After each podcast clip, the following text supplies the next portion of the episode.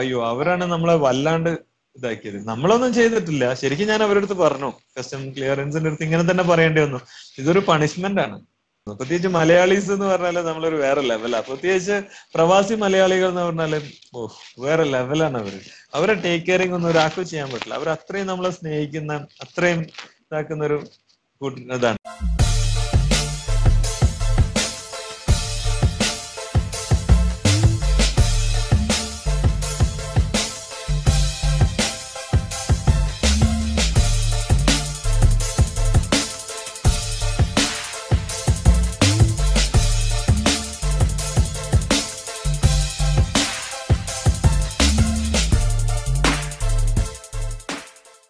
അപ്പോ എങ്ങനെ ഉണ്ടായിരുന്നു ആ ഫൈറ്റിന്റെ ഒരു എക്സ്പീരിയൻസ്? മുനീർക്ക് ആയിരുന്നു ഫഹന്റെ കോർണറിൽ ഉണ്ടായിരുന്നത്. എങ്ങനെയുണ്ടായിരുന്നു ആ ഒരു ഫൈറ്റ് എക്സ്പീരിയൻസ്? മൊത്തത്തിൽ പറഞ്ഞാല് എന്താ പറയാ, ഭയങ്കര ഒരു എക്സൈറ്റ്മെന്റ് തന്നെയായിരുന്നു. ആ ഫൈറ്റ് അത്ര ഇമ്പോർട്ടന്റ് ആയിരുന്നു നമ്മളെ സംബന്ധിച്ചിടത്തോളം. നമ്മുടെ ഒരു പ്രസ്റ്റീജ് ഇഷ്യൂ ആയിരുന്നു. എപ്പോഴും അറിയാലോ, നമ്മുടെ ഇന്ത്യ എന്ന് പറയുമ്പോ, ഇന്ത്യ പ്രത്യേകിച്ച് പാകിസ്ഥാൻ ആവുമ്പോൾ ആ ഒരു വിഷയം. പിന്നെ ഫറാദിന് അത്രത്തോളം പ്രഷർ ഉണ്ടായിരുന്നില്ല. ഫറാദ് വെൽ നല്ല രീതിയിൽ ഇന്ത്യയിൽ തന്നെയാണ്, ഇവിടെയാണെങ്കിലും മുംബൈയിലാണെങ്കിലും, ബാംഗ്ലൂർ മുംബൈ അവന് മാറി മാറി ക്യാമ്പ് ചെയ്തിട്ടുണ്ടായി. അപ്പോൾ ആ സമയങ്ങളിൽ നല്ല പ്രാക്ടീസ്, നല്ല മൂന്ന് സമയമായിട്ട് അവന് ട്രെയിനിങ് ചെയ്തിട്ടുണ്ട്. അത്യാവശ്യം നല്ല രീതിയിൽ തന്നെ ഇതുണ്ടായി. പിന്നെ ഉലൂമി നല്ലൊരു ഒപ്പോണന്റ് ആയിരുന്നു. ശരിക്കും ഞാൻ പറഞ്ഞാൽ അവൻ ഫേസ് ചെയ്തതിൽ ഏറ്റവും ടഫ് ഒരു ഒപ്പോണന്റ് ആയിരുന്നു ഉലൂമി എന്ന് വേണം പറയാം. പക്ഷെ നല്ല ഒരു മൊത്തത്തിൽ പറഞ്ഞാൽ ഞാൻ ഭയങ്കര ഹാപ്പിയാണ് ആ ഇവന്റിൽ. ഇത് കുറച്ച് ചെറിയ കാര്യങ്ങളിലൊക്കെ ഒരു ഇതുണ്ടെങ്കിലും ടോട്ടൽ ഇത് ഇവന്റ് പറഞ്ഞു കഴിഞ്ഞാൽ നമ്മൾ എന്താ വിന്നിങ് ആണെങ്കിലും എന്താ പറയുക, സ്ട്രക്ചർ സ്ട്രക്ചർ നോക്കൗട്ടായി. അത്രയും നല്ലൊരു നോക്കൗട്ട് വന്നു. പിന്നെ ഫറാദ് ഓൾറെഡി നമ്മൾ ഓൾറെഡി പ്ലാൻഡ് ആയിരുന്നു ഇതിനെങ്ങനെ നമ്മൾ പ്രോപ്പർ പ്ലാനിങ്ങോടുകൂടി തന്നെ ചെയ്യും. അതുപോലെ തന്നെ നമ്മൾ ഫിനിഷും ചെയ്തു. നമ്മൾ പ്ലാൻ ചെയ്തത് അങ്ങനെയായിരുന്നു.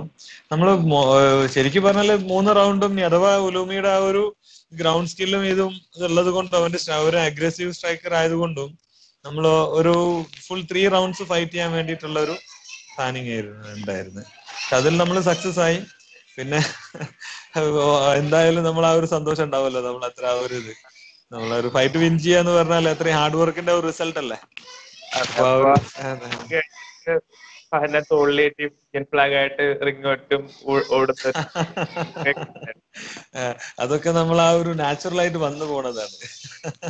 നമ്മൾ ആ പുറത്ത് പ്രത്യേകിച്ച് ഇത്തവണ ഒരു കോർണർമാനെ മാത്രമേ അവർക്ക് അലോ ചെയ്തിട്ടുണ്ടായുള്ളൂ, ഒരാളെ മാത്രം. അപ്പോ ഇതെല്ലാം കൂടി നമ്മൾ കെയർ ചെയ്യുമ്പോ, അപ്പോ നമ്മള് പല കാര്യങ്ങളുണ്ട്. നമ്മൾ കോർണറിങ് ചെയ്യുമ്പോ ഒരു അവന്റെ ട്രെയിനിങ് പാർട്ട്ണർ അല്ലെങ്കിൽ കോച്ച് അല്ലെങ്കിൽ കോർണർമാൻ എല്ലാം നമ്മുടെ എല്ലാ മേഖലയിലൂടെയും സഞ്ചരിക്കുന്നതാണ് അവനെ സംബന്ധിച്ചിടത്തോളം. അപ്പൊ നമ്മൾക്ക് അതിന്റെ ഒരു പ്രഷർ നല്ലോണം ഉണ്ടായി. പിന്നെ വെയിറ്റ് കട്ടിനെല്ലാം നമുക്ക് കുറച്ച് ഒരു ഇതുണ്ടായിരുന്നു. കാരണം റാണ അതേ സമയത്ത് റാണ കൂടെ ഫൈറ്റ് ചെയ്തിട്ടുണ്ടായി. പക്ഷെ റാണക്ക് വെയിറ്റ് അതെ അത് ഇതാക്കാൻ പറ്റിയില്ല. Around two and half K ജിയുടെ ഡിഫറൻസ് വന്നിട്ടുണ്ടായി. പക്ഷെ ഫറാദ് ശരിക്കും അവന് പറഞ്ഞാൽ അവനൊരു ഫോർ ആൻഡ് ഹാഫ് കെ ജിന്റെ ഡിഫറൻസ് ഉണ്ടായുള്ളൂ. ഫറാദിന്റെ സിക്സ് കെ ജി കട്ട് ചെയ്തിട്ടുണ്ടായി.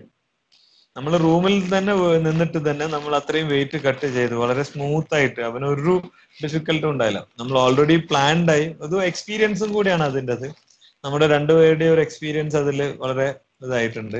അപ്പം ആ രീതിയിൽ നമ്മൾ നല്ല രീതിയിൽ തന്നെ കാര്യങ്ങൾ പ്ലാൻ ചെയ്ത് വളരെ നല്ല രീതിയിൽ തന്നെ അത് വർക്ക്ഔട്ട് ആക്കി അത് സക്സസ് ആയി അങ്ങനെ തന്നെ പറയാം. ഈ കോവിഡിന്റെ ഇടയ്ക്ക് അവിടെ ബഹ്റൈനിൽ പോയി ഒരു ബബിളിലായിരുന്നു എനിക്ക് തോന്നുന്നത് ഇവന്റ് കൊണ്ടുവന്നു. അപ്പൊ ആ ഒരു എക്സ്പീരിയൻസ് എങ്ങനെയാണ്? കുറെ ടെസ്റ്റ് ഒക്കെ ചെയ്തിട്ടുണ്ടായിരുന്നു എനിക്ക് തോന്നുന്നു. കുറെ കോവിഡ് ടെസ്റ്റ് ഒക്കെ ഉണ്ടായിരുന്നു അവിടെ. എങ്ങനെ കോവിഡ് പ്രോട്ടോകോൾ ആണോ?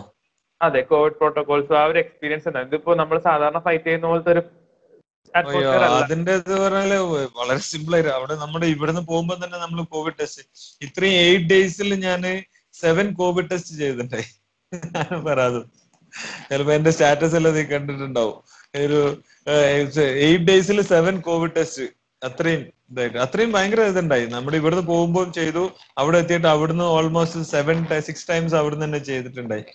എവ്രി ഡേ മോർണിംഗിൽ കോവിഡ് ടെസ്റ്റ് ഉണ്ടായി. എവ്രി ഡേ മോർണിംഗ് പറയുമ്പോൾ നമ്മൾ ആരും പുറത്ത് പോകുന്ന പോലും ഇല്ല, ഹോട്ടൽസ്. എന്നിട്ട് പോലും അവര് കോവിഡ്. പിന്നെ അവിടെയും നല്ല അവിടെ നല്ല ഫെസിലിറ്റി ഉണ്ടായി.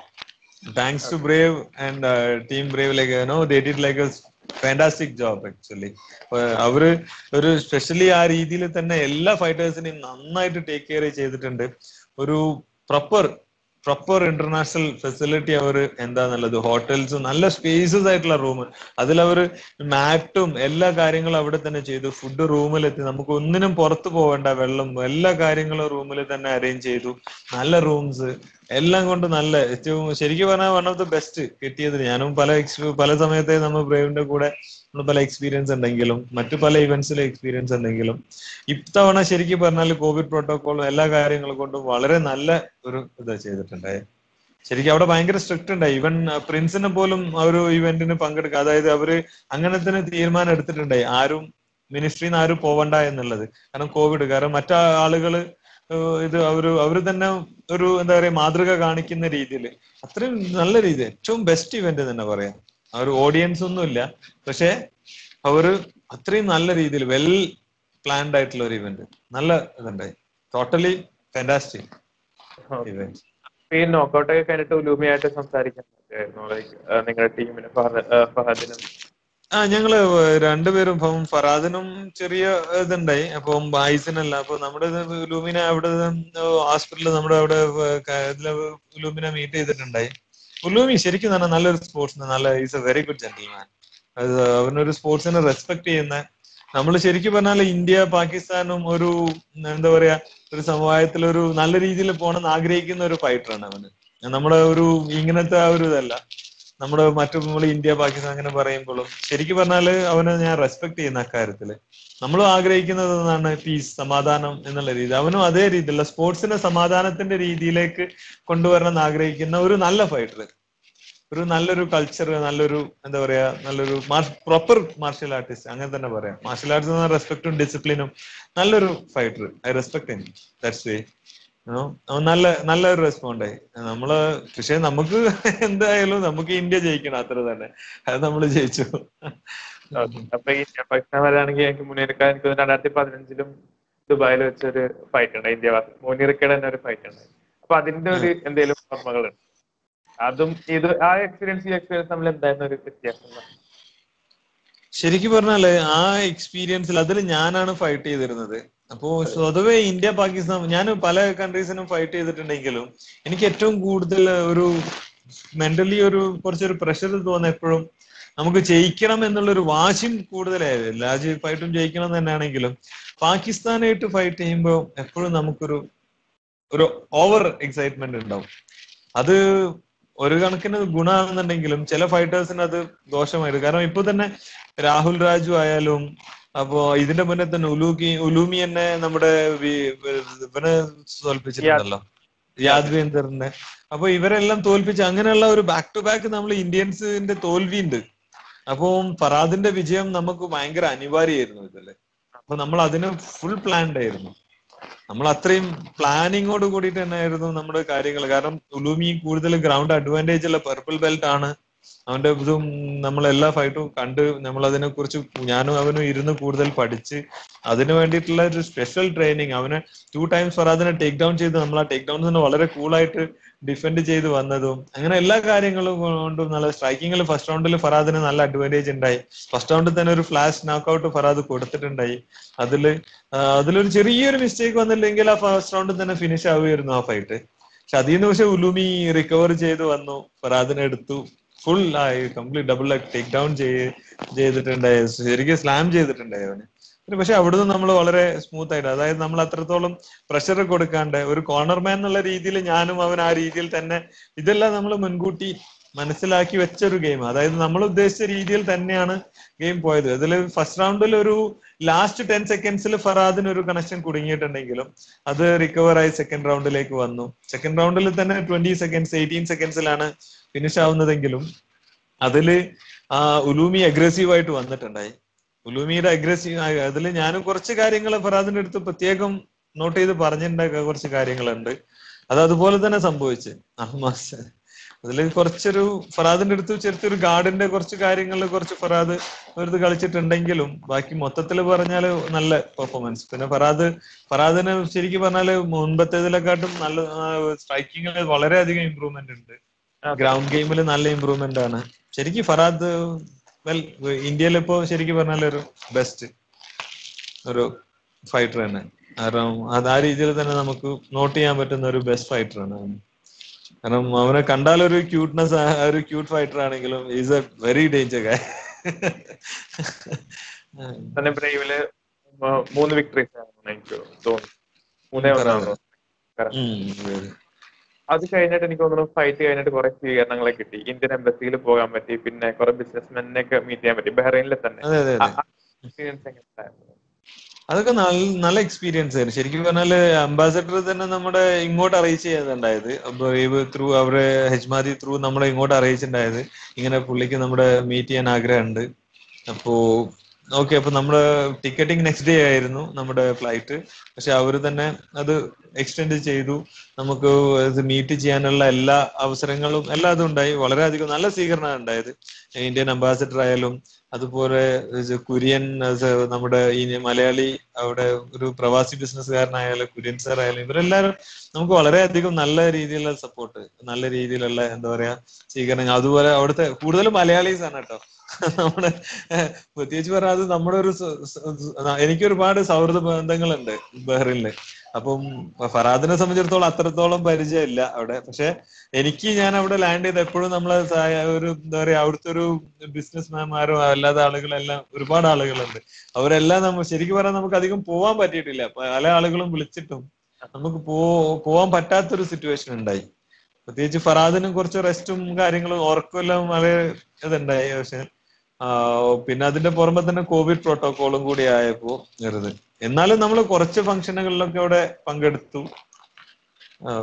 എന്തായാലും വളരെ നല്ല എക്സ്പീരിയൻസ് ആയിരുന്നു. പ്രത്യേകിച്ച് മലയാളീസ് എന്ന് പറഞ്ഞാല് നമ്മളൊരു വേറെ ലെവലാ. പ്രത്യേകിച്ച് പ്രവാസി മലയാളികൾ എന്ന് പറഞ്ഞാല് ഓ വേറെ ലെവലാണ് അവര്.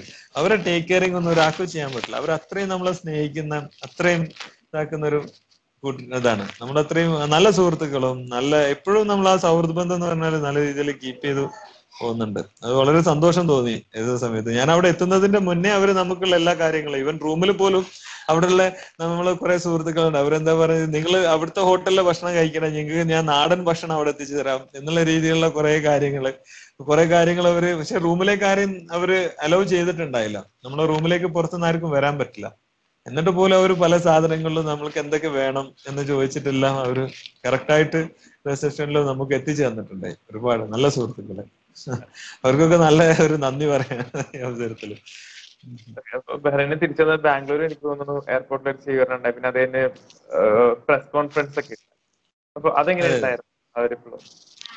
ബഹ്റൈനിൽ നമ്മളെ Karnataka body Karnataka M M A അസോസിയേഷന്റെ ഒക്കെ ആയിട്ട് നമ്മുടെ എ എം എം എഫിന്റെ പ്രസിഡന്റ് ആദിത്യ സർ, പിന്നെ ഇവിടുത്തെ ശ്രീറാം റെഡ്ഡി സർ, അങ്ങനെയുള്ള ഒരു നമ്മുടെ മറ്റുള്ള അത് നമ്മളിവിടെ എത്തിയത് ഒരു ടു തേർട്ടി ത്രീ ഓ ക്ലോക്കിനാണ് ഏർലി മോർണിംഗിൽ. എന്നിട്ട് പോലും അവര് എയർപോർട്ടിൽ വന്ന് നമ്മളെ വെയിറ്റ് ചെയ്തു. ഞങ്ങള് ശരിക്കും പറഞ്ഞാല് ഞങ്ങൾക്കൊരു പണിഷ്മെന്റ് ആയിരുന്നു എയർപോർട്ടിൽ.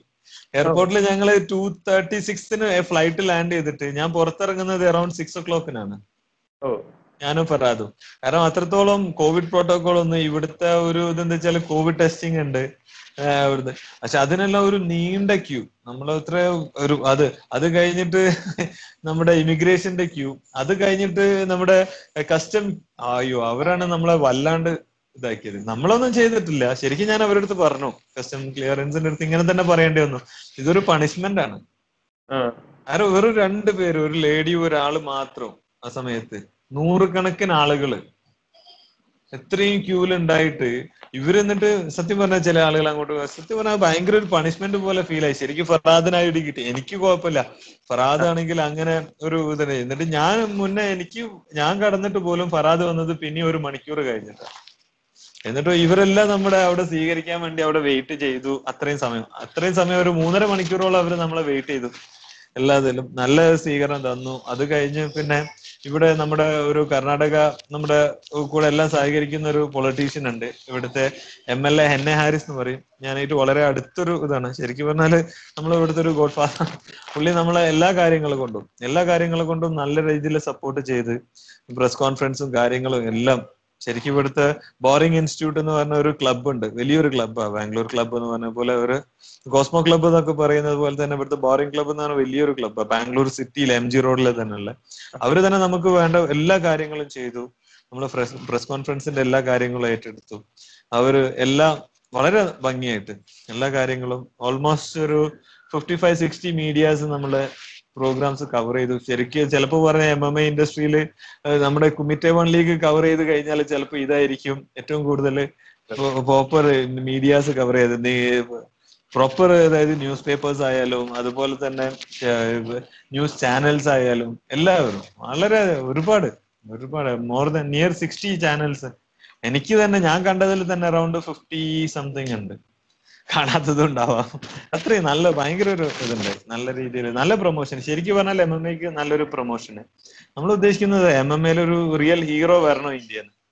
ശരിക്കും ക്രിക്കറ്റും ഇതെല്ലാം ബിൽഡ് ചെയ്ത പോലെ തന്നെ എം എം എയിൽ ഫൈറ്റേഴ്സിനെ സപ്പോർട്ട്, എന്നെ സംബന്ധിച്ചിടത്തോളം എനിക്ക് സപ്പോർട്ട് വളരെ കുറവ് കിട്ടിയ ഒരാളാണ്. ഒരു മീഡിയ പ്രൊമോഷൻസ് ആയാലും ഇപ്പോഴും മലയാളികൾക്ക് പോലും അറിയില്ല. വളരെ ഇപ്പൊ അടുത്താണ് കുറച്ചെങ്കിലും ആളുകൾക്ക് ഓ ഒരു മലയാളി ഇന്ത്യ പാകിസ്ഥാൻ മുമ്പ് ഫൈറ്റ് ചെയ്തിട്ടുണ്ട് എന്ന് പോലും അറിയുന്നത്, അതും കുറച്ചാളുകൾ മാത്രമേ ഉള്ളൂ. അപ്പോ അടുത്തൊരു ജനറേഷന് നമ്മൾക്ക് സപ്പോർട്ട് ചെയ്യാം. ഇപ്പൊ എന്നെ സംബന്ധിച്ചിടത്തോളം എനിക്കൊരു സന്തോഷം എന്താ വെച്ചാൽ എനിക്ക് ഇവരെല്ലാം സപ്പോർട്ട് ചെയ്യാൻ പറ്റുന്നുണ്ട്. അപ്പോ അങ്ങനെയുള്ള കുറെ ഒരു എന്താ ഒരു വലിയൊരു കാര്യമാണ് എനിക്ക് അത് തോന്നുന്നത്. ഇപ്പൊ നമ്മളൊരു ഫെഡറേഷന്റെ സെക്രട്ടറി പൊസിഷനിൽ ഇരിക്കുമ്പോഴും അതുപോലെ തന്നെ ഒരു ഫൈറ്റർ ആയിട്ട് ഇരിക്കുമ്പോൾ എല്ലാം കൊണ്ടും നമുക്ക് കിട്ടാത്ത അത്രയും എന്തൊക്കെയോ വേണ്ടിയിരുന്നു, അത് നമുക്ക് കിട്ടാത്തത് എന്തായിരുന്നു, അതൊക്കെ നമുക്ക് മറ്റൊരു നമ്മളെ കൂടെയുള്ള മറ്റുള്ള ഫൈറ്റേഴ്സിന് എല്ലാവർക്കും കൊടുക്കാൻ പറ്റുന്നുണ്ട് എന്നുള്ള ഒരു സന്തോഷം, ഒരു ചാരിതാർത്ഥ്യം എന്ന് പറയില്ലേ, അത് വളരെ ഒരു നല്ലൊരു കാര്യമായിട്ട് തോന്നുന്നു. അപ്പൊ തിരിച്ച് നാട്ടിൽ ലാൻഡ് ആയിട്ട് ഇനി ഇപ്പൊ ഫ്യൂച്ചർ പ്ലാൻസ് എന്താണ്? ലൈക് ഫർഹാദിന്റെ മുന്നേറിയൊക്കെ എനിക്ക് തോന്നുന്നു മെയിലെ ഫെഡറേഷൻ കപ്പ് വരുന്നുണ്ട് ബാംഗ്ലൂര്. സോ അതൊക്കെയാണോ പ്ലാൻ, അതല്ലാതെ വേറെ എന്തൊക്കെയാണ് പ്ലാൻസ് ഉള്ളത് നമ്മൾ റാപ്പ് അപ്പ് ചെയ്യുന്നതിന് മുമ്പ്? ഞാൻ ശരിക്കും പറഞ്ഞാൽ ഒരു ഇവന്റ് പ്ലാനിങ്ങിൽ ഉണ്ടായി ഈ മാസം, പക്ഷെ ഇപ്പൊ ഇവിടുത്തെ കോവിഡിന്റെ കാര്യങ്ങൾ കൊണ്ട് ഒരു കാര്യവും നമുക്ക് കറക്റ്റ് ആയിട്ട് പ്ലാൻ ചെയ്യാൻ പറ്റില്ല. ഇപ്പൊ ഫെഡറേഷൻ കപ്പിന്റെ കാര്യങ്ങൾ പോലും നമ്മള് ഒരു ഇപ്പം ഇവിടെയൊക്കെ ഭയങ്കര ഇപ്പം ലോക്ക്ഡൌൺ വരെ ചിലപ്പോൾ വരാൻ ചാൻസ് ഉണ്ട്, ആഫ്റ്റർ ഫിഫ്റ്റീൻത്തിന് ശേഷം ലോക്ക്ഡൌൺ വരാൻ ചാൻസ് ഉണ്ട് എന്ന് പറയുന്നുണ്ട്. ഒന്നും കറക്റ്റ് നമുക്ക് ഒരു ഐഡിയ കിട്ടുന്നില്ല, കാരണം government any time any decision എടുക്കും. അപ്പോൾ മറ്റുള്ള ആളുകൾക്ക് വന്നിട്ട് ഇവിടുന്ന് ഒരു ഇവന്റ് ചെയ്യാനോ അല്ലെങ്കിൽ ഫൈറ്റേഴ്സിന് ഇവിടെ വരാനോ നമുക്ക് നല്ലൊരു ഫെസിലിറ്റി കൊടുക്കാനോ പറ്റാത്തൊരു സിറ്റുവേഷൻ ആണ്. കാരണം ഇപ്പൊ അത്രയും കോവിഡ് പ്രോട്ടോകോളും ഇത് കാര്യങ്ങളും ഇതൊക്കെ വെച്ചിട്ട് നമുക്ക് ഒരാളെ ബുദ്ധിമുട്ടിക്കാൻ പറ്റില്ല. ഒരു ഫൈറ്ററെ നമ്മൾ ഏറ്റവും കൂടുതൽ കഴിഞ്ഞ തവണ നമ്മൾ ഫെഡറേഷൻ കപ്പ് പ്ലാൻ ചെയ്തത് ഇന്ത്യയിലെ തന്നെ ബെസ്റ്റ് ഇവന്റ് എന്നുള്ള രീതിയിലായിരുന്നു. ഇന്ന് വരെ ഒരു അമേച്വർ ഇവന്റിൽ നടക്കാത്ത രീതിയിലുള്ള കാര്യങ്ങളായിരുന്നു നമ്മൾ അത്രയും പ്ലാൻ ചെയ്തത്. ഈവൻ ഫൈറ്റേഴ്സിന്റെ എൻട്രി ഫീസ് മുതലുള്ള ഏറ്റവും കുറഞ്ഞ entry fees M M A ഇതിൽ ഏറ്റവും ബെസ്റ്റ് ഇത്, അതുപോലെ തന്നെ സ്പോൺസർഷിപ്പ് മുതലായുള്ള കാര്യങ്ങളെല്ലാം നമ്മളെ പ്ലാനിങ്ങിൽ ഉണ്ടായതാണ്. അത്രയും ബെസ്റ്റ് നമ്മൾ എന്തെങ്കിലും ചെയ്യുമ്പോൾ ഒരു ഫൈറ്റർ എന്നുള്ള രീതിയിൽ ഞാൻ ഉദ്ദേശിക്കുന്നത് നമ്മൾക്ക് കിട്ടാത്തത് അവർക്ക് ബെസ്റ്റ് ആയിട്ട് കൊടുക്കണം, അവർ അത്രയും സപ്പോർട്ട് ചെയ്യണം. ആ രീതിയിൽ നമ്മൾ പ്ലാൻ ചെയ്തതാണ് നമുക്ക് കഴിഞ്ഞ തവണ മിസ്സായത്. അപ്പൊ നമുക്ക് ആ രീതിയിലുള്ള സ്പോൺസേഴ്സും സപ്പോർട്ട് എല്ലാം ഉണ്ടായതാണ്. ഈ തവണ നമ്മൾ അതിന് വർക്ക് ചെയ്തുകൊണ്ടുണ്ടായി. അപ്പൊ അതിനിപ്പോ എപ്പോഴും നമ്മൾ സ്റ്റോപ്പ് ചെയ്തിട്ടില്ല. പക്ഷെ ഇപ്പം ഗവൺമെന്റിന്റെ ഓർഡർ എന്ത് വരും എന്നുള്ളത് അറിയില്ല, പ്രോട്ടോകോൾ എന്താ. ഇപ്പം അറിയുന്ന കോവിഡ് ഇപ്പം ഇപ്പം ബാംഗ്ലൂരിൽ തന്നെ every day three thousand cases എല്ലാം ഇത് ചെയ്യുന്നുണ്ടെന്ന് പറയാം. അപ്പൊ നമുക്കൊന്നും പറയാൻ പറ്റാത്തൊരവസ്ഥയിലുണ്ട്. നമ്മൾ ചെയ്യാന്നുണ്ടെങ്കിൽ ഇപ്പൊ ഇപ്പൊ നമുക്ക് തന്നെ ഓൾമോസ്റ്റ് ഒരു ട്വന്റി ഫൈവ് സ്റ്റേറ്റ്സിൽ നമ്മളെ സ്റ്റേറ്റ് ബോഡീസ് ഉണ്ട്, ഫൈറ്റേഴ്സ് ഉണ്ട്, എല്ലാം ഉണ്ട്. ഇപ്പൊ ശരിക്കും എം എം എഫ് എന്ന് പറഞ്ഞാൽ ഇന്ത്യയിലെ ഒരു ബെസ്റ്റ് പ്രൊമോഷൻ ആണ്, ഏറ്റവും കൂടുതൽ ഇവന്റ് ചെയ്യുന്ന ഒരു അസോസിയേ ഒരു ഫെഡറേഷൻ ആണ്. അപ്പോ ഗാമയിൽ തന്നെ നമ്മൾക്ക് ഏറ്റവും കൂടുതൽ ഗാമ ഇത് വേൾഡ് ബോഡി നമുക്ക് ഏറ്റവും നല്ല സപ്പോർട്ട് തന്നുകൊണ്ടുണ്ട്. ഗാമ പ്രസിഡന്റും കാര്യങ്ങളും അവർക്കിപ്പോ നമ്മുടെ റഫറി സെമിനാർ നടന്നു, തമിഴ്നാട് സ്റ്റേറ്റ് ചാമ്പ്യൻഷിപ്പ് നടന്നു, അതുപോലെ ഗുജറാത്ത് സ്റ്റേറ്റ് ചാമ്പ്യൻഷിപ്പ് നടന്നു. ഇപ്പോ ഇന്ന് ഇന്ന് ജാർഖണ്ഡിലെ സ്റ്റേറ്റ് ചാമ്പ്യൻഷിപ്പ് ഇന്ന് പോസ്റ്റ്പോണ്ട് ചെയ്തു കോവിഡ് ലോക്ക്ഡൌണിന്റെ കാരണം കൊണ്ട്. അതല്ലെങ്കിൽ അവിടെ ഇലവൻത്തിന് ഇവന്റ് നടക്കേണ്ടതായിരുന്നു. ഇപ്പൊ നമ്മൾ ചെയ്യുന്ന പോലെ ഒരു ജസ്റ്റ് ഒരു നാഷണൽ സെലക്ഷൻ അല്ലെങ്കിൽ ഒരു ട്രയൽസ് പോലെ നമ്മൾ ചെയ്യുന്നില്ല. നമ്മൾ എല്ലാ സ്റ്റേറ്റ്സിലും സെലക്ഷൻസും അതുപോലെ സ്റ്റേറ്റ് ചാമ്പ്യൻഷിപ്പും റഫറി സെമിനാർ എല്ലാം ഓർഗനൈസ് ചെയ്ത്, അതായത് വെൽ പ്ലാൻഡ് ആയിട്ട് തന്നെ നമുക്ക് അത്രയും നല്ല ടീമുണ്ട്. ഇപ്പോ രണ്ടായിരത്തി പത്തൊമ്പതിലാണ് ശരിക്കും ഞാൻ തന്നെ ഫെഡറേഷന്റെ സെക്രട്ടറി പോസ്റ്റിലേക്ക് വരുന്നത്. അതിനുശേഷം ശരിക്കും പറഞ്ഞാൽ എല്ലാ സ്റ്റേറ്റ്സിലും നമ്മൾ ഏറ്റവും നല്ലൊരു സ്ട്രോങ് ടീമിനെ ഡെവലപ്പ് ചെയ്തുകൊണ്ടുണ്ട്, നല്ല എഡ്യൂക്കേറ്റ് ചെയ്തുകൊണ്ടുണ്ട്. ഒന്നിനെ ശ്യാം ഈ കോവിഡിന്റെ പ്രശ്നങ്ങൾ ഉണ്ടായിട്ട് പോലും ശ്യാം പ്രസാദ് എല്ലാം കേരളത്തിൽ നല്ല രീതിയിൽ നമ്മുടെ ഫെഡറേഷന്റെ വർക്കുകളും കാര്യങ്ങളും സെമിനാറുകളും നല്ല രീതിയിൽ എഡ്യൂക്കേറ്റ് ചെയ്യാന്ന് പറഞ്ഞാൽ പ്രോപ്പർ എഡ്യൂക്കേറ്റ് ചെയ്യുക. മറ്റുള്ളത് ഒരു കാശിന് വേണ്ടി ചെയ്യുന്നതും നമ്മളൊരു സാറ്റിസ്ഫാക്ഷന് വേണ്ടി ചെയ്യുന്നതും രണ്ടും രണ്ടാണ്.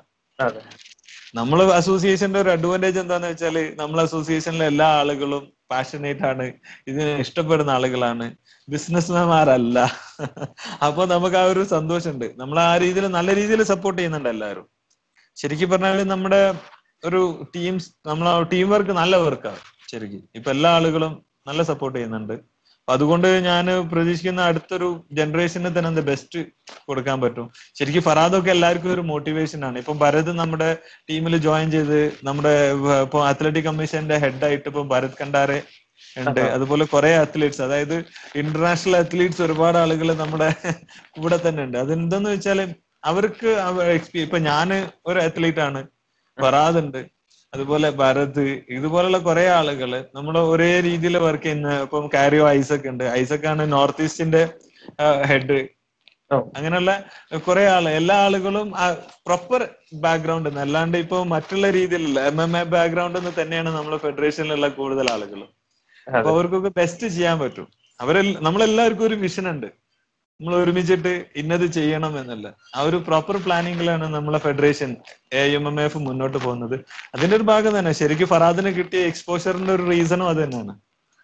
നല്ല ഫെഡറേഷന്റെ ഒരു വിഷനും കൂടി അതിന്റെ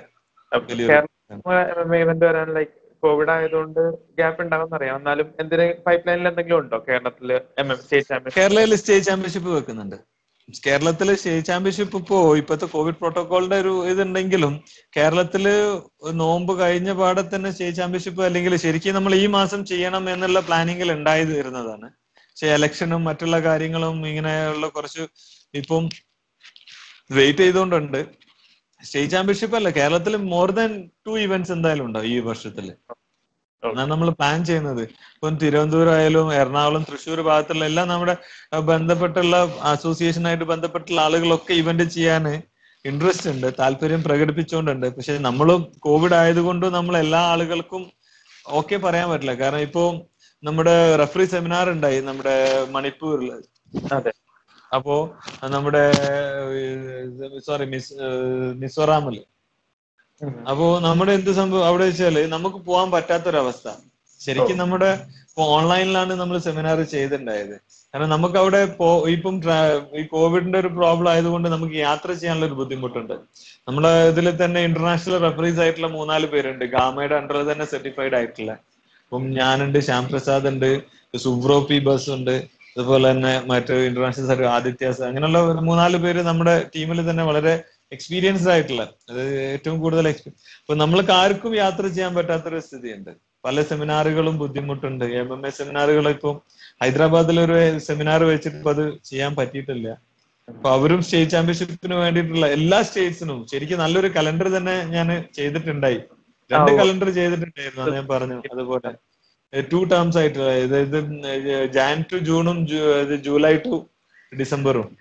പക്ഷെ എന്നുള്ള അതിൽ കുറെ ഇവന്റുകളൊക്കെ നടന്നിട്ടുണ്ട്. പക്ഷെ കുറെ ഇവന്റുകൾ ഇപ്പോഴും കോവിഡ് ആയത് കാരണം നമുക്ക് പ്രതീക്ഷിച്ച രീതിയിൽ നമുക്ക് ചെയ്യാൻ പറ്റാത്തൊരു ഇതുണ്ട്. എന്നാലും ബെസ്റ്റ് ഇപ്പൊ ഇന്ന് വരെ ഇപ്പൊ ഇന്ത്യയിലെ എനിക്ക് തോന്നുന്നു മറ്റൊരു ഒരു അസോസിയേഷനോ ഒരു ഇതിനോ നമ്മളെ പോലെ ചെയ്യാൻ പറ്റിയിട്ടില്ല. നമ്മളാണ് ഇപ്പൊ ഏറ്റവും കൂടുതൽ ഇവന്റ്സ് ആയാലും സെമിനാറുകളായാലും അതിന്റെ അതിന്റെ ഒരു കാരണം എന്താ വെച്ചാൽ നമ്മുടെ കൂടെ ഉള്ള അത്ലീറ്റ്സ് ആണ്, നമ്മളെ കൂടെയുള്ള ഈ ഫൈറ്റേഴ്സ്, സീനിയർ ഫൈറ്റേഴ്സ് ഉള്ള എക്സ്പീരിയൻസ്. അവർ മറ്റുള്ള പല രീതിയിലും കുറെ നല്ല എക്സ്പീരിയൻസും മോശം എക്സ്പീരിയൻസും ഉണ്ടല്ലോ. അപ്പൊ ഇതെല്ലാം കൂടി നമ്മൾ മിക്സ് ചെയ്തിട്ടാണ് നമ്മളിപ്പോ മുന്നോട്ട് കൊണ്ടുപോകുന്നത്. എങ്ങനെ മോശം എക്സ്പീരിയൻസിനെ ഒഴിവാക്കാം, നല്ല രീതിയിൽ മുന്നോട്ട് കൊണ്ടുപോകാം. അതുകൊണ്ടാണ് ശരിക്കും പറഞ്ഞാല് എ എം എം എഫ് ഏറ്റവും നല്ല രീതിയിൽ ഇവന്റ്സുകളും കാര്യങ്ങളും ഓർഗനൈസ് ചെയ്യാൻ പറ്റുന്നത്. മിക്കവാറും ഞാൻ അറിയിക്കാം എന്തായാലും മെയ്യുടെ ഇവന്റ്സിൻ്റെത്. കാരണം ഇപ്പോ മറ്റുള്ള ഇവന്റ് ഇപ്പൊ ഒരു ഇവന്റ് ബാംഗ്ലൂരിൽ നടന്നതേ ഉള്ളൂ, അത് നിങ്ങളെല്ലാം ഇത് ചെയ്തു. കാരണം അത്ലീറ്റ്സിന് അത്രത്തോളം ഒരു ഇതില്ല. പിന്നെ ചെറിയ വളരെ ചെറിയ കേജ് ഉണ്ടായി എന്നുള്ളൊരു ബുദ്ധിമുട്ടാണ്. അപ്പൊ അത് ഇഞ്ചുറി കൂടാൻ ഭയങ്കര ചാൻസ് കൂടുതലാണ്. പിന്നെ ഒരു പ്രോപ്പർ ഫൈറ്റ് ചെയ്യാനുള്ള ഒരു പ്ലാറ്റ്ഫോം കിട്ടില്ല ചെറിയ കേജ് ആയാല്.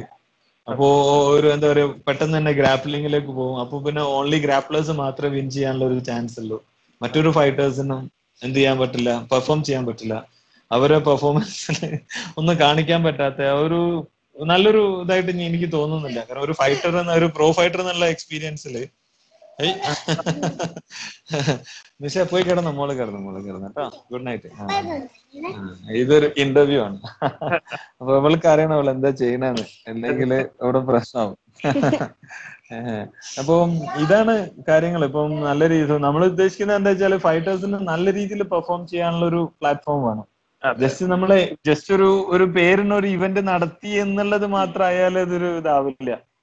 നമ്മളൊരു ചെറിയ സെലക്ഷൻ പോലെ നടത്ത, അതാണ് ഞാൻ പറഞ്ഞത്, ഒരു സെലക്ഷൻ അല്ല. നമ്മൾ അതുകൊണ്ട് തന്നെയാണ് ഒരു വലിയൊരു ഫെഡറേഷൻ കപ്പ് എന്നുള്ള രീതിയിൽ തന്നെ കാര്യങ്ങൾ. അതുപോലെ തന്നെ നമ്മൾ ഒരു വർഷം മിനിമം മൂന്ന് നാഷണൽ ലെവൽ ഇവന്റ്സ് ചെയ്യാൻ ഉദ്ദേശിക്കുന്നുണ്ട് ഓരോ സമയവും. നോർമലി നമ്മൾ ചെയ്യാറുള്ളതാണ്. ചിലപ്പോ അത് ശരിക്കും നമ്മൾ ഡൽഹി, ബോംബെ, ബാംഗ്ലൂർ അതേ രീതിയിൽ നമ്മൾ ഇവന്റ്സ് ചെയ്തോണ്ട്. കഴിഞ്ഞ തവണ നമ്മൾ ഗോവയിൽ ഇവന്റ് ഉണ്ടായി. നമ്മൾ നല്ല ഇവന്റ്സ് ഇപ്പൊ കൂടെ കുറെ കൂടി നല്ല രീതിയിൽ ഇവന്റ്സ് ചെയ്യാൻ ഉദ്ദേശിച്ചുകൊണ്ടുണ്ട്. ഇത്തവണ നമുക്ക് കോവിഡ് ഇപ്പം എന്താവും എന്ന് അറിയില്ല. അപ്പം നമ്മളെ ഡൗട്ട് എന്തായാലും നമ്മൾ ഈ വർഷം ഒരു രണ്ട് ഇവന്റ്സ് എങ്കിലും നമ്മൾ കവർ ചെയ്യും നല്ല രീതിയിൽ. കാരണം ബാംഗ്ലൂർ പിന്നെ കുറെ കൂടി കുറെ കൂടി നല്ല പോസിറ്റീവ് ആയിട്ടുള്ള കുറച്ച് കാര്യങ്ങൾ വരുന്നുണ്ട്. കാരണം നമ്മുടെ വിജേന്ദ്ര എല്ലാം ഫൈറ്റ് ചെയ്തിട്ടുണ്ടായല്ലോ. അതെ, ഗോവ ഗോവല്ല കസിനോടെ ഒരു ഡയറക്ടർ എന്റെ വളരെ അടുത്തൊരു ബന്ധത്തിലുള്ള ഒരാളാണ്. അപ്പോ പുള്ളി എനിക്ക് ഒരു ഓഫർ തന്നിട്ടുണ്ടായിരുന്നു. അപ്പോ ഞാൻ നോക്കാമെന്ന് പറഞ്ഞിട്ടുണ്ട് ഈവൻ ഇവന്റ്സ് ചെയ്യാനും കാര്യങ്ങളൊക്കെ. അതുപോലെ കുറെ ആളുകൾ നല്ല രീതിയിൽ മുന്നോട്ട് വരുന്നുണ്ട് ഇപ്പൊ എം എം എല്. പക്ഷെ ഇപ്പൊ എല്ലാ ആളുകൾക്കും ഇപ്പൊ എസ് എഫ് എല്ലും ശരിക്കും എല്ലാ ആളുകൾക്കും ഒരു പേടിയുണ്ട്. അതെ, ഇൻവെസ്റ്റേഴ്സിനെല്ലാം. കാരണം എസ് എഫ് എല്ലാം സംഭവിച്ചത് എന്ന് പറഞ്ഞിട്ടുണ്ടെങ്കിൽ പല ആളുകളും കാശ് എടുത്തോണ്ട് പോയി എന്നല്ലാതെ അതിൽ ആളുകൾക്കൊന്നും അത്രത്തോളം ഒരു ബെനിഫിറ്റ് കിട്ടിയിട്ടില്ല. അതായത് അതിന്റെ ഇൻവെസ്റ്റേഴ്സിന് അത്ര ബെനിഫിറ്റ് കിട്ടാത്തൊരു കാര്യങ്ങളുണ്ടായി. അത് ചില ആളുകളുടെ ഒരു വ്യക്തി താല്പര്യങ്ങളോ അല്ലെങ്കിൽ എന്താ പറയുക സ്വാർത്ഥ താല്പര്യങ്ങൾ കൊണ്ട് ഇല്ലാണ്ടായി പോയതാണ്. അല്ലെങ്കിൽ എസ് എഫ് എൽ ഇന്ന് വൺ എഫ് സി പോലൊക്കെ ഒരു വലിയൊരു ലെവലില്, ബ്രേവ് പോലൊക്കെ വലിയൊരു ലെവലിൽ വന്നേനെ. അവർ ഇൻവെസ്റ്റ് ചെയ്യാഞ്ഞിട്ടല്ല, അത് റൈറ്റ് ആയിട്ടുള്ള രീതിയിൽ റൈറ്റ് പ്രൊമോഷനിൽ പോയില്ല, അതിന്റെ കുറെ റോങ് ആയിട്ട് പോയി. അപ്പൊ അതുകൊണ്ട് ആളുകൾക്ക് കുറച്ചൊരു പേടിയുണ്ട് എം എം എ. അപ്പൊ ഞാനിപ്പോ ഞാനും എല്ലാവരുടെ അടുത്തും പറഞ്ഞത് ഇതാണ്, നിങ്ങളൊരു പെട്ടെന്നൊരു കാശ് ഇട്ടിട്ട് പെട്ടെന്ന് തന്നെ റിട്ടേൺ എടുക്കണം എന്ന് വെച്ചാൽ ഒരിക്കലും നടക്കില്ല. കാരണം നമ്മൾ ഫൈറ്റേഴ്സിന്റെ ആംഗിളിൽ കൂടി നോക്കണം. അതെ, പക്ഷെ അതിലിപ്പോ ഇപ്പൊ ശരിക്കും പറഞ്ഞാല് ഞാൻ പറയാ, ഇപ്പൊ റാണ ഫൈറ്റ് ചെയ്തു. പക്ഷെ റാണക്ക് ശരിക്കും പെർഫോം ചെയ്യാൻ പറ്റാത്തൊരവസ്ഥ ഉണ്ടായി. അപ്പോ അതില് ശരിക്കും ഒരു ഇന്ത്യൻസിനെ കളിയാക്കുന്ന രീതിയിലുള്ള ഒരു ഇത്. പക്ഷെ അതിന്റെ ബാക്കിൽ ഫർഹാദ് വിൻ കഴിഞ്ഞപ്പോ നമുക്കൊരു സമാധാനം വന്നത്. കാരണം എനിക്ക് റാണയുടെ ഫൈറ്റ് റെക്കോർഡ്, അതുപോലെ ഒരുപാട് ആളുകളുണ്ട് ചെറിയ പല പ്രൊമോഷനിലും ഫൈറ്റ് ചെയ്യും, പക്ഷെ എത്രത്തോളം എക്സ്പീരിയൻസ് ഉണ്ട് അല്ലെങ്കിൽ എത്രത്തോളം എം എം ഐ ഒരു പ്രോ ലെവലിലേക്ക് എത്തുന്നുണ്ട് എന്നുള്ളത് നമുക്ക് ശ്രദ്ധിക്കേണ്ട ഒരു കാര്യമാണ്. നമ്മുടെ ഫീൽഡില് പല ആളുകളും ഡയറക്ട്ലി പ്രോ ഫൈറ്റ് അടിക്കുന്നുണ്ട്, ഇവർക്ക് അറിയില്ല പ്രോ എന്താണ്, ഒരു പ്രോ ലെവൽ എന്താണെന്നുള്ളത്. നമ്മൾ പറയുമ്പോ ആരും ഇപ്പം കുറെ ആളുകൾ അംഗീകരിക്കുന്നു അമേച്വറിന്റെ ഇമ്പോർട്ടൻസ് എന്താണ് എന്നൊന്നും ആളുകൾ മനസ്സിലാക്കുന്നില്ല.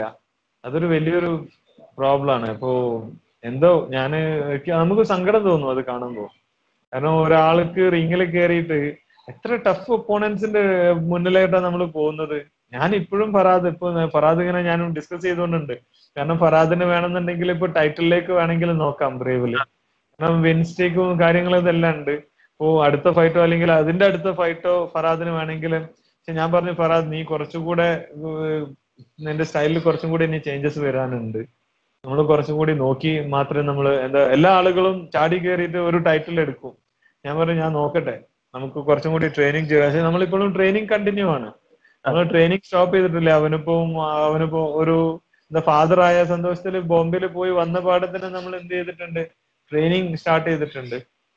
അതൊന്നും കുഴപ്പമില്ല. ട്രെയിനിങ് ഇപ്പോ ഡെയിലി എന്ന് പറഞ്ഞ രീതിയിൽ സൺഡേ അല്ല അല്ലെങ്കിൽ ഫ്രൈഡേ ഒരു ദിവസം നമ്മൾ ഉച്ച സമയത്താണ് നമ്മൾ അധികം ട്രെയിനിങ്, നമ്മളെല്ലാവരും ഫ്രീ ആകുമ്പോൾ ചെയ്യാൻ പറ്റുന്ന അല്ലാത്ത സമയങ്ങളിലെല്ലാം നമ്മളെ ട്രെയിനിങ് നല്ല നല്ല രീതിയിൽ നടന്നു പോകുന്നുണ്ട്. പക്ഷെ അത് ഇപ്പൊ അത് മാത്രമല്ല കുറെ ഫൈറ്റേഴ്സ് ഇപ്പോ സത്യം പറഞ്ഞാല് നമ്മള് കുറെ ഫൈറ്റേഴ്സ് ഇപ്പോ ജോയിൻ ചെയ്തോണ്ടുണ്ട്. കുറെ ആളുകള് ഇപ്പൊ ജോയിൻ ചെയ്യാൻ വേണ്ടിട്ട് വെയിറ്റ് ചെയ്തോണ്ടുണ്ട് ഫൈറ്റ് ടീമില്. പറ അതിന്റെ ഇതിലും അതൊരു വലിയൊരു ഇതുണ്ട്. ശരിക്കും ഇപ്പൊ ആളുകളെല്ലാം കൂടി ഇപ്പൊ എന്നെ പിടിച്ച് കോച്ചാക്കും എന്നുള്ള പേടിയാണ് എനിക്ക്. അങ്ങനെ ഒരു ഇത് കൂടെ ഉണ്ട്.